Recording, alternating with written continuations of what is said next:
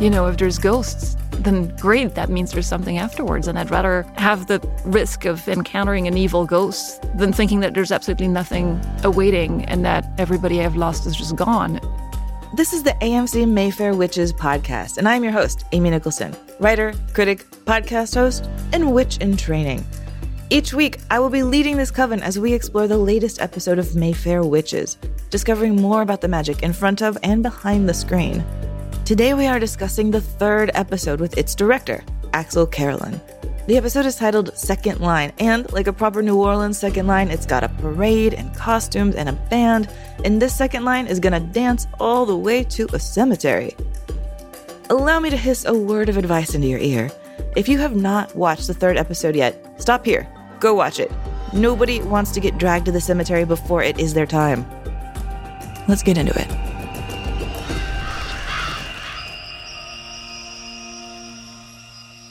Know how you're feeling.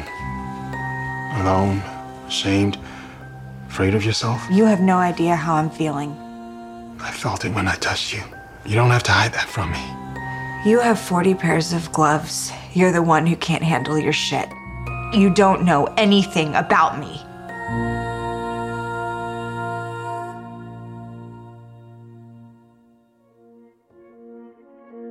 In episode 3, everybody is vying for Rowan's attention, and nobody's giving her any space to grieve for Deirdre, her biological mom who just died in front of her. Throat slit, blood everywhere, ghastly stuff.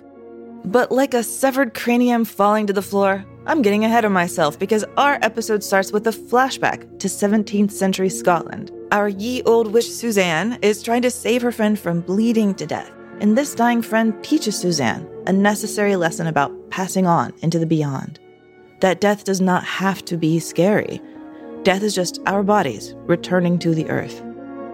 Slam back to present day New Orleans, where Deirdre has been brutally murdered and her body is now lying in a morgue. And I do have to say, death is still a little scary, especially when we don't know who killed Deirdre, let alone why or how. Only that magic was involved in disguising her killer. Against her better judgment, if you ask me, Rowan goes to Cyprian's safe house, where her secretive stalker tells her a little bit about his job. He's part of a secret worldwide conspiracy called the Talamasca, a group that investigates the unexplainable. Kind of like the X Files, but a little bit shadier. Cyprian tells Rowan she can trust him, and she sort of listens, but he also tells her not to leave his apartment under any circumstances, and she does not listen to that at all.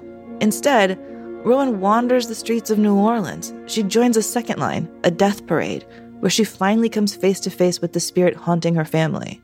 Lasher. The first thing we learn about Lasher, he's very, very flirty. They dance all night together, they almost seem like they are about to hook up, but then, right at the last second, Rowan sees through Lasher's tricks and rushes home to Cyprian. Maybe Cyprian is the only person who might be telling her the truth, so Rowan agrees to work with him. They hold hands, and it is. erotic? There is a whole lot to dig into about this episode with my guest director Axelle Carolyn. Here we go.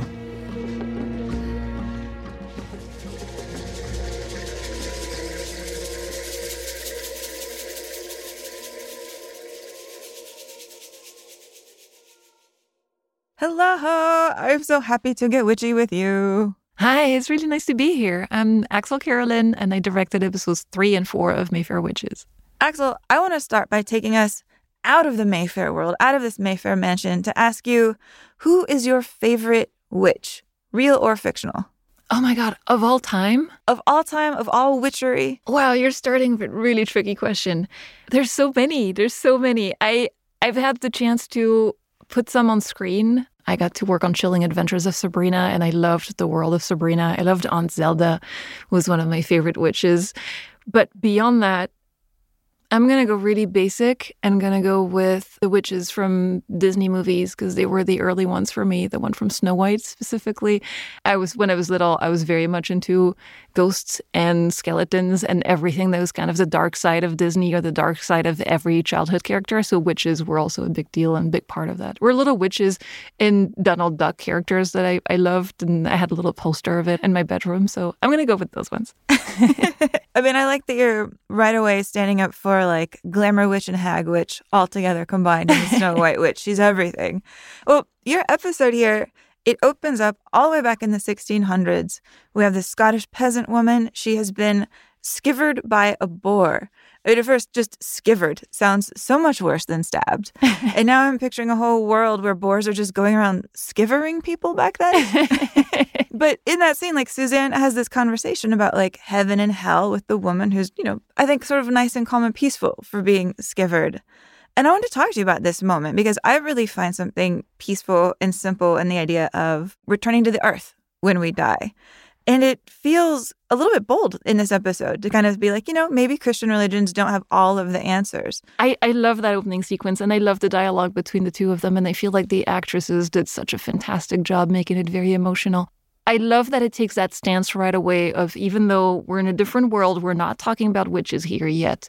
You know, women at the time would come in at the moment of birth as a midwife and they would come in at the moment of death and they would try to save people or try to heal and they would be seen as having this almost magical power and that's why some of them were kind of cast aside society because their power was not necessarily understood. And i find that exchange that idea of going back to your mother and your mother before that that it sets up that lineage that's based on women but also just that very calming idea of just you go back to the ones you love and you go back to your roots and to where you come from I mean, I'm kind of curious to hear from you philosophically. Like, how do you feel about death? Is it something scary? It's something that I have a lot of trouble coming to terms with, if I'm honest. I feel like that's why making horror movies and horror television is a way of kind of exercising that fear. And you just kind of play with that idea of the supernatural and the afterlife. You know, if there's ghosts, then great, that means there's something afterwards. And I'd rather have the risk of encountering an evil ghost than thinking that there's absolutely nothing awaiting and that everybody I've lost is just gone. You know, people often say that horror plays that role of when you see a, a, horrendous death or like if you watch a slasher film your life is never going to be as bad as that. So it kind of makes you feel better about it. And i guess that's what appeals to me in filmmaking and in storytelling. I love the idea that you can take your thoughts and your fears and your worries and then make them tangible. I mean just the way that you made 17th century Scotland tangible in this episode. We're seeing different corners of it. You're our first director we've had. And I want to ask you, like, how big is this Scotland set? Are you filming Scotland also in New Orleans? We're filming everything in New Orleans, so it was a very much a challenge. And one of the greatest things about working with Esta or a showrunner is that she is very smart in how to convey what she wants to convey with the means that she's got. And so we had a scene originally where someone was digging a grave. And you can't do that in New Orleans because the moment you dig a foot deep you encounter water. So it was just completely impossible to find the plot of land where we knew we could easily dig that. Even if you were like, we'll dig it and then we're, gonna, we're just going to put the six feet of dirt back in? It's like almost everything is a swamp. So you couldn't, you couldn't make it look like it's a grave because right away it'd be like a pile of mud. So, but when you shoot Scotland in New Orleans and you have two worlds that look so completely different, you have to be very clever about what you're going to show and how you're going to show it. The set designs were magnificent. And so that cottage, the interior and the exterior were built on stage, were life size. you'd walk in and you'd look at this and think like it looks like one of those storybook houses from Beverly Hills or something. I just remember walking in and thinking, wow, that would be a $2 million house in Burbank, but it's tiny. how do they smell? They seem so covered in tactile, herby, dried things. I guess the roof is made of hay, so it had this very specific smell to it. And also, there were little crickets or worms or something that were munching in the hay above our heads as we were shooting, so you could hear that. like that cottage itself had life. Thematically, made so much sense. And then the exterior was we had a small patch of land, and we had maybe maybe 20 feet of path we could drag her onto, and then everything else was just green screen. So it was a beautiful kind of mix of VFX and an incredible set being built practically that we got to play with. I mean, these sets are incredible. And I heard that some of these sets are the same ones as the ones that were used on Interview with the Vampire. Is that right? The Mayfair house is built partly on the sets of Interview with the Vampire. So they repurposed some of the sets for the, um, well, for a lot of the rooms, actually, pretty much every room except the library. Wow. So Aunt Carlotta is walking the same paths as Lestat. Yes. so I think that if I remember well, Aunt Carlotta, her bedroom is in the coffin room Oh, really? Yeah. Oh, wow. I want to imagine she's picking press on nails out of the floor. you know, I actually want to talk about Aunt Carlotta for a minute because we learn a lot more about her here in episode three. Like, up until now, I thought Aunt Carlotta was just cruel, overprotective. But you show us her bedroom. It has these dinky little twin beds that she shares with Aunt Millie. It just has crucifixes everywhere. Is that an extreme decorating choice, or are those crucifixes there for protection?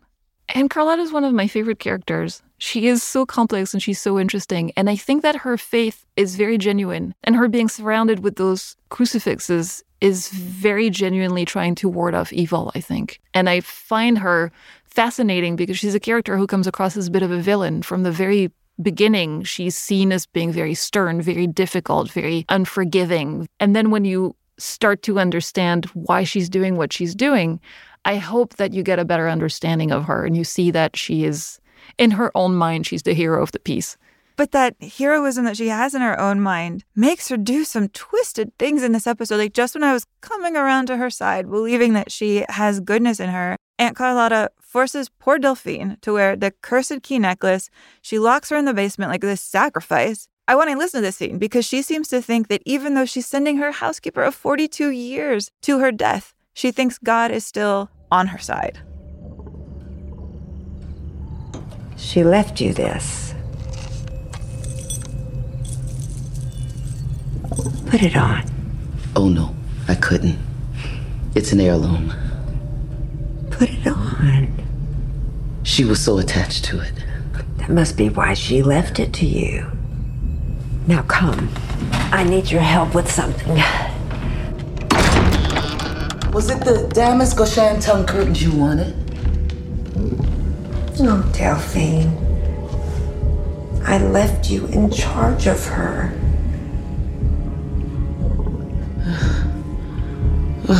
May God forgive you.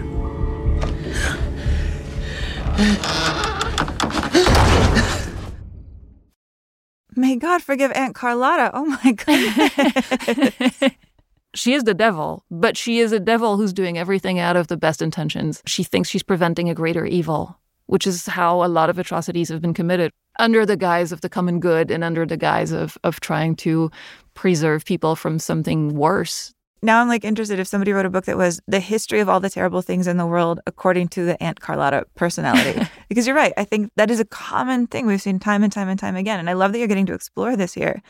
I mean, this is a show where there are so many secrets and so many schemes that are at play, especially in this episode. How do you, as a director, navigate having so many different characters to deal with in just one little piece of this puzzle that you want to put forth as best as you can? Like, how do you keep all this history and all of these intentions straight in your mind?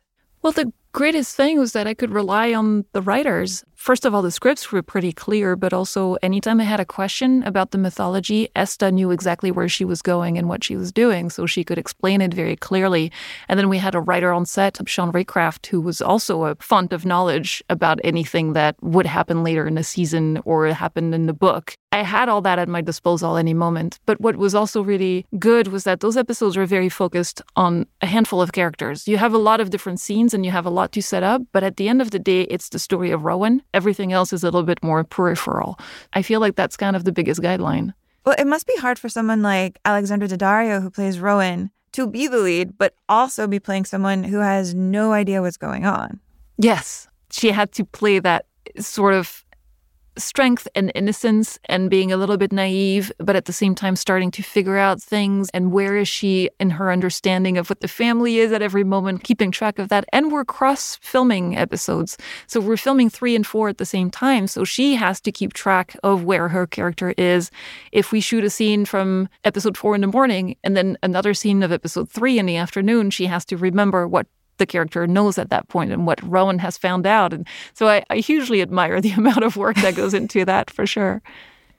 Well, I mean, speaking of mysteries, we get to meet Cyprian's sister here, Odette, very briefly. And when she shows up, we get the impression that she seems to think that her brother works for the FBI, maybe the CIA. Either way, it seems clear that he has not opened up to her about his job at all. But he does open up to Rowan a little bit, a little bit about the Talamasca and what they do. Although I want to play this clip because the way that he phrases it, it sounds so deliberately vague. I am so sorry for the loss of your mother. I know it must be such a So difficult time. help me understand this. I was gathering information about you, your life, your routine, so I could protect you. The Talamasca exists to document and investigate the um, unexplained. And when we see that someone could be at risk, we offer protection.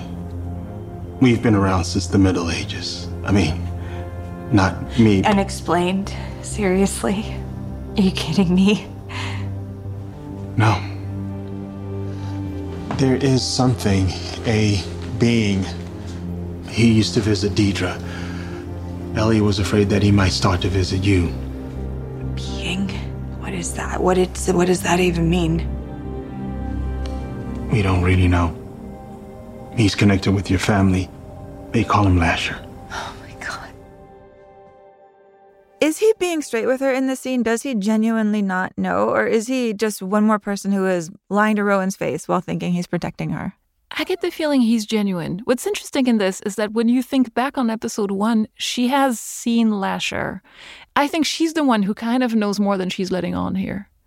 And she's being a little bit deliberately coy to find out more information. And it's a really interesting conversation because you have two people who are not used to opening up to someone else and are used to having secrets. And she is in a very vulnerable situation where she's gone through those experiences basically seeing people die in front of her and thinking it's her fault, and then being thrown in this completely different world, realizing she belongs to a very, very strange and very different family. And she's also someone who, from the start, we know doesn't open up to people very easily. And Cyprian has this power that puts him aside from everybody else and also makes it difficult for him to connect to others. Literally cannot touch someone without consequences. And he's not even opened up about his job to his own family. So it's a very interesting conversation where you see the both of them start to kind of open up and then shut right back down. And there's going to be a little bit of that throughout their whole relationship, I feel. Those moments of, can I trust you? I think I can trust you. And then, oh, but I, I'm on my own here. I mean, I have to say, my favorite insight into the Talamasca in this episode comes when Cyprian's coworkers show up, who don't really even do much talking, but just the way they look, what they're doing, seems to say so much to me. There's like glasses guy, just makes the air ripple around him. There's these two people who are squirting something. What are they squirting around the walls of Cyprian's condo? It's a protective oil. A protective oil. Yes. We had a we had a witch consultant who we asked what they could possibly be doing. We had a whole conversation about what shape it could take, and so we ended up thinking an oil would be the easiest to go with. That makes sense. I thought it looked a little Tin Man. Uh, it's like, okay, I sort of know that silhouette, but what is that thing? What I really adore about this show, one thing that's really just been hitting me about the show week after week, is the choices that you make to take this magical world and make it look relatively mundane. Like these Talamasca that we see showing up, they're dressed in kind of sensible, dull, corporate, casual wear. I mean, they almost look like they could be going to TGI Fridays, but instead they have these oil cans and they're putting oil around to, just in case Lasher shows up. There's an insistence on realism in the look of this show that I think makes the weirdness seem even weirder. And I think they're so interesting because exactly that. They're they deal with the magical and the supernatural, but they do it in a way that's almost just based on administration. They're all about the paperwork. They're about keeping track of things. They're not about gaining that power for themselves. They're not about manipulating the power to change anything. They're just all about documenting it and keeping track of it. And so when you have that first glimpse of what the organization is like, it's this big library and everything seems kind of, like you said, a little bit mundane, a little bit everyday. And we have documents and we look at books and we write notes and we try to see who's the right person assigned to what case. But you're pointing out something that I think is really interesting in the Talamasca, which is they're not interested in manipulating things, but they also seem very into control. They want to know everything, but they don't want anybody else to know what they know. There's almost like a contrast there. hmm And I think that's something that will be that will come into play a little bit more as the season goes on. I mean, the magical people that you've met doing research for this show, where are they on the scale of like corporate to witchy? Our witch consultant Dylan Bauer is full on witchy. yeah, he's not corporate at all. He's just wonderful because he's a practicing witch, but he's also a witch historian. So he has a wealth of different areas of knowledge that he can uh, draw from. Well, do you think you would have trusted him as much if he showed up in a polo shirt and khakis? Probably not. now, how witchy are you? Are you into witchy things? I have an interest, but I'm not, I don't identify as a witch. I would like to say you're wearing all black right now, and it's very striking. Thank you. Well, I'm definitely a little bit on the goth side of things, but I have a bunch of different lipsticks. They're kind of purple, and like there's one that's called Granny Panties. so it's not as it's not as rock and roll as it seems.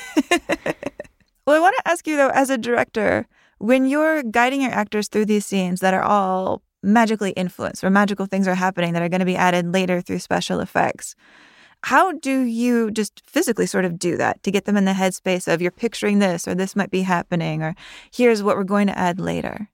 The main one we had to do that with was Cyprian and his power. The fact that he touches something and then he finds himself in that world and has a vision of something that has happened. And one of the tricky things was that when you come in on a TV show, you have to fit into what's been done previously, but the effects had not been done yet when I arrived because they were still filming when I was prepping. So I couldn't see what it was going to end up looking like. So it was a little bit of an exercise for both me and Tongayi, who plays Cyprian, to kind of understand what it was going to be like. So there were a lot of discussions, and we figured at the end of the day, the simplest way to do this was just to think the hand was the signifier that something is going to happen. So he places his hand, and the audience understands right away that he's going to have a vision. And then he looks around as if he was absorbed into that world. I mean, I was also struck here by the detail that Cyprian knew the Mayfair house as a kid and that he walked by it a lot when he was little. That popped out for me because I know for Anne Rice, when she was a child, she lived by a house that became the Mayfair house to her in her imagination, and she walked by it all the time. So when he was describing walking by this house and picturing the lives that went inside, it kind of felt like you're hearing just Anne Rice in your ears. Did you get to do a lot of wandering around New Orleans houses yourself when you were there, kind of like soaking in that kind of magic? I did. I did. It was one of my favorite parts of working on Mayfair Witches was I'd never been to New Orleans and I got to stay there for 2 months and discover the city and the very first day I was staying downtown and I wasn't sure I was going to like it very much, even though everybody had told me that it was so beautiful. But by the weekend, when I got to walk around, I completely fell in love with it. Completely fell in love with it. And one of the greatest things was that we got to have access to places you don't usually have access to. So you would go and scout a cemetery that's usually close to the public, or a shooting graveyard at night, because it's Anne Rice and she's so completely linked to New Orleans and our understanding of what the city is like, it felt like we can really show it and we can really showcase every corner of it and make it look beautiful. And the house for the the Mayfair is gorgeous. And it makes sense within the story that anybody who would walk past would remember it because it looks so different from everything else in the city. Like there's a magic to the way that it looks that is very striking.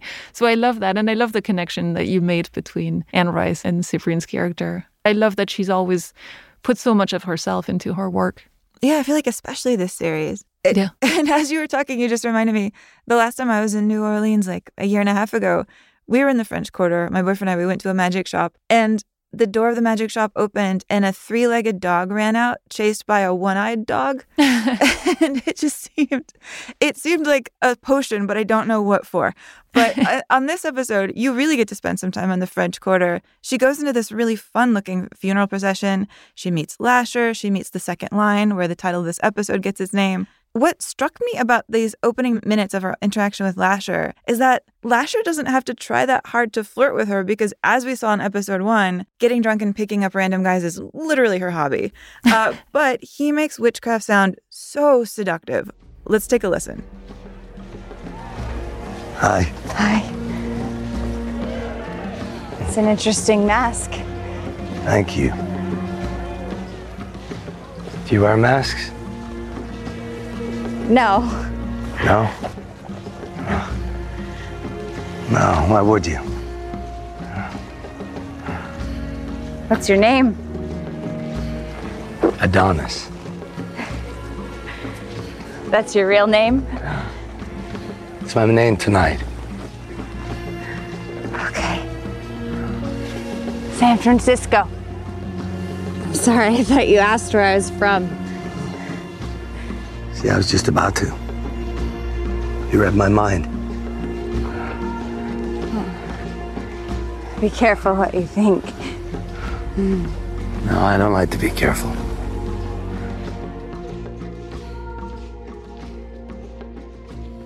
Fun fact, by the way, when Lasher calls himself Adonis, Adonis was, you know, in Greek mythology, this human who was the lover of the Greek goddess Aphrodite. He died by getting gored by a wild boar. He was skivered, if you will. And his death was commemorated with a huge festival every single year. I think that's very funny. Um, I was thinking I was going to ask you what is so seductive about Lasher for Rowan, but listening to this clip again with you and thinking between partying in the French Quarter with Lasher, this like mystical, magical Tom Ford lookalike, or hang out with the aunties in their twins' beds that you showed us, it doesn't seem like a contest. That's a fair point. It's also a really interesting scene because he's what is he doing exactly? He's kind of doing a soft approach. He's kind of revealing himself but not revealing himself. He shows up first in the guise of this woman who speaks to her and gives her that drink. And then he shows up and claims to be someone else and wears a mask. And everything he says has a double meaning. Every question he's asking is actually about something else. And that makes it kind of seductive and enchanting. And at the same time, it's kind of a dream, but it isn't. Like there's so many layers to this scene that are really, really fun to explore, I think. Well, yeah, and Rowan says she doesn't wear masks. She is a person who has done nothing but have this mask, I think, welded to her face since episode one. I think she's disguised even from herself. She doesn't know who she is. It's almost like she's not even aware of the mask that she's wearing. And she is trying to find herself. So a lot of it is questions of identity and questions of how is this being linked to who she is and what she wants? And he seems to know more about her than she does herself, but won't be straightforward about the answers. And she doesn't get straight answers from anybody. All of it is is a little bit bizarre. I mean, tell me about what a second line is, this part of a funeral procession that she's taking part in. I mean, it seems to be so important to this episode that it's named after it. But what is this? A second line in New Orleans, it's something you can throw for a wedding, it's something you can throw for all kinds of different occasions for Mardi Gras. And it's just a group of people who are marching the streets, dancing, and celebrating something. And I think in this case, we thought there would be a part of it that would be the funeral procession with the mourners, with the Skull and Bone Gang. For listeners who haven't heard of the Skull and Bone Gang before, they're a real group of people in New Orleans who march in these parades and these processions. Yeah, which is this genuine beautiful tradition from New Orleans. They were kind enough to join the show, and they're the ones who are wearing those skeleton masks, and, and some of them are on stilts, and they're the ones playing the music. And their whole tradition is absolutely gorgeous. And they come out on Mardi Gras, but also sometimes on other occasions. And we imagined that this was a funeral procession for one of them. So the front of the parade, if you will, is all them. Uh, so, so that means all these people we're seeing at the beginning, like the dancers in the skeleton costumes, the people on stilts, those might even be their costumes. This is just what they this is what they do. They're not even acting that, they're reenacting that. It's their costumes. It's completely genuine. Yeah, we were very, very lucky, first of all, to find them and invite them, but then that they were willing to come over. And when we were prepping, they came in and they recorded the songs so that we could play them back on the day when we were shooting the scene. And we were in this little room with this group of maybe 10 singers with their instruments. And it was so powerful. And you could feel those drums kind of go right through your body. Like everything was vibrating with the music. And it's a mourning song that they're singing about how you should get your life in order because you never know when you're going to die and you might be next. And today we are mourning this person, but you might be the next person who goes. It's pretty dark, but it's also very, very powerful and very very specific to New Orleans. Well, and it connects so much to where Rowan's at mentally mm-hmm. this episode. Did you also, though, when the dance kind of marches its way to the cemetery, you kind of got to direct a party because there are other extras there. They seem to be doing a good time pretending that they're having a very, very good time. I'm hoping they had a good time. I had a great time filming it. It was just, it was, look, you go to New Orleans and you get to work on an Anne Rice show and you get to work with Alexandra Daddario. and it's a parade in the middle of a graveyard and there's people dressed like they're in prosthetics looking like they're dead and there's the skull and bone gang that was one of the best nights i've ever had so i'm really hoping that the, the background people also enjoyed it but i think that when you're working on a scene like that what you have to do is kind of go back to one you bring back a hundred people to the start of the parade and then you film again and then you bring them back. There's a hundred people. There's a horse and carriage that you need to turn around. Like the minutiae and technicalities of a scene like this are there's a lot to deal with. But it still feels like every time you see them moving, every time people are dancing, every time the music goes on, to me at least, it feels like the party is on again. When we wrapped, it was early morning, like the light was just starting to appear in the sky. And I remember staying there for a little bit. I stayed like 20 minutes, and some people stayed back as well because it was just kind of absorbing hey, we're in the middle of a graveyard. We've just shot something that feels pretty special. And I don't know, it just didn't feel like he wanted to go home right away it was a moment I wanted to appreciate. Well, and I love how that scene builds is because, you know, in this moment of kind of death and life walking hand in hand, then we get to see Annabeth Gish again, who plays Deirdre. Or in this case, Deirdre's ghost. She has that scene with Rowan in the front yard. Let's listen to that scene right here. You're perfect. It's just how I imagined you'd be. Oh, my little girl. This can't be happening. But it is. You know it is. They told me you were dead. I would never, never give you up. You're not dead. You're not dreaming. You're awake.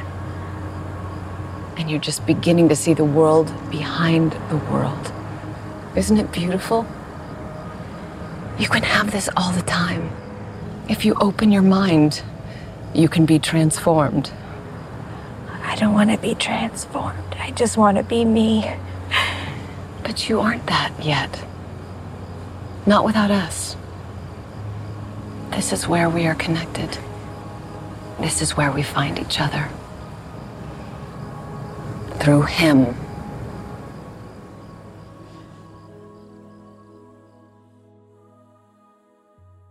One thing that gives me hope for Rowan is that as much as we have just seen Lasher Adonis sweep her off her feet, she also in this moment is able to see through his BS. Yeah. And again, it's a very layered scene. On the one hand, she realizes it's Lasher playing a trick on her. And at the same time, she still, I feel like she still finds closure in that scene. The way that Annabeth Gish, who plays Deirdre, plays the scene, is just everything you wish you could see if you were given 10 seconds or, or 10 minutes with someone that you've lost. She's warm, she's sympathetic, she's understanding, she's very sweet. Alexandra was always holding back tears. And at moments that I wasn't necessarily expecting, the idea that she's very lonely was always the time where she would show the most emotion, which I found a very interesting choice. And then she turns, and when she turns, she does it in a very, I felt like, very subtle way where she just kind of goes cold. You know, that makes me think of I don't know if you've ever lost anybody, but when you have dreams about that person and they show up in your dream and you kind of catch up with them, even yeah. though when you wake up in the morning, you know that was just your own head creating that scene, it does feel like closure. I agree. Years after I lost my grandparents, I half woke up one morning and I saw them walk towards my bed. And it felt like, again, I don't believe in ghosts, but that was the closest I've ever seen to experiencing a ghost showing up. And it felt incredibly comforting. And I was kind of slightly aware that I was still asleep and that that was what I was seeing, but it was so vivid. Like I could describe what they were wearing. That was like 10 years ago, and I still think of that, and it brings me joy. Even though I know this most likely a figment of my imagination, it felt like, oh, they're in a good place and they're okay. Oh, that's so beautiful. You know, on, on that moment, this has been such a great conversation. Before you leave, we are going to end with a little segment called Witch Fulfillment. In this episode, we have Suzanne dealing with a woman who has been skivered by her boar. What would you do to a boar if it skivered you, if you had magical powers, or if you could control that boar? Who would you send that boar after? Who or what? if I could stop it from yeah. attacking me. I wonder if there's an option where it doesn't give her anything and it just becomes my pet. and we live happily with like boars and pigs and you know, How many boars are we talking about here? I You don't know how many boars do we have around that magical cottage. We had goats on set. Real goats? Yes. There were goats and chickens and all kinds around the cottage. And I, I couldn't help taking photos with the the goat on my back. You know, they, they do that thing that they do when like almost like yoga goats. Yeah, yoga party goats. We rent them for our Halloween parties. I love it. And so yeah, you, you get on all fours and little goat jump on top of you and that's my very serious directing style, I guess.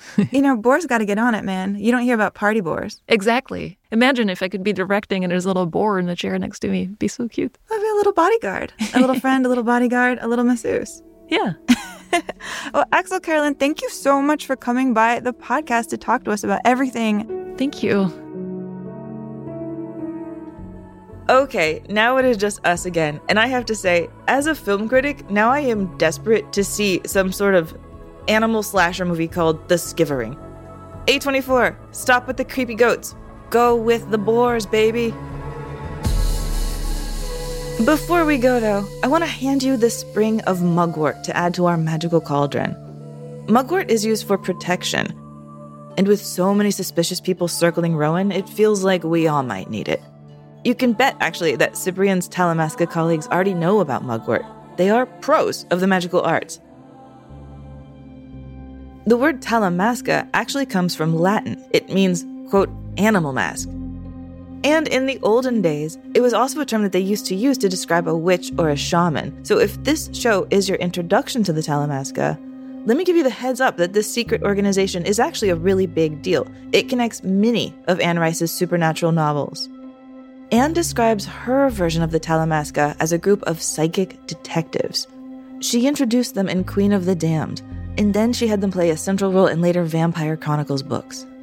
So maybe there is some crossover potential here. Maybe one day, or, or maybe night, if that's better for their schedules, our witches and our vampires will meet, and we'll find out if Louis can outdrink Rowan. This I really have to see. Hello, my name is Jennifer.